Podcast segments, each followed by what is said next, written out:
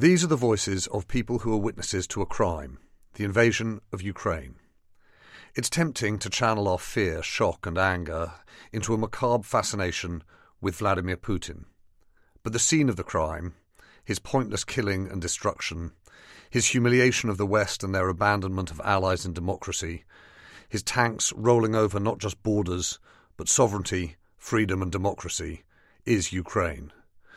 We wanted to hear from people as they experience it, so that rather than just understand this act of paranoid aggression, it rings in our ears. In each episode, you'll hear a daily account from someone who is experiencing Russia's invasion firsthand. We've asked them to send you a message, to be your guides to what is happening and to what matters as each day goes by.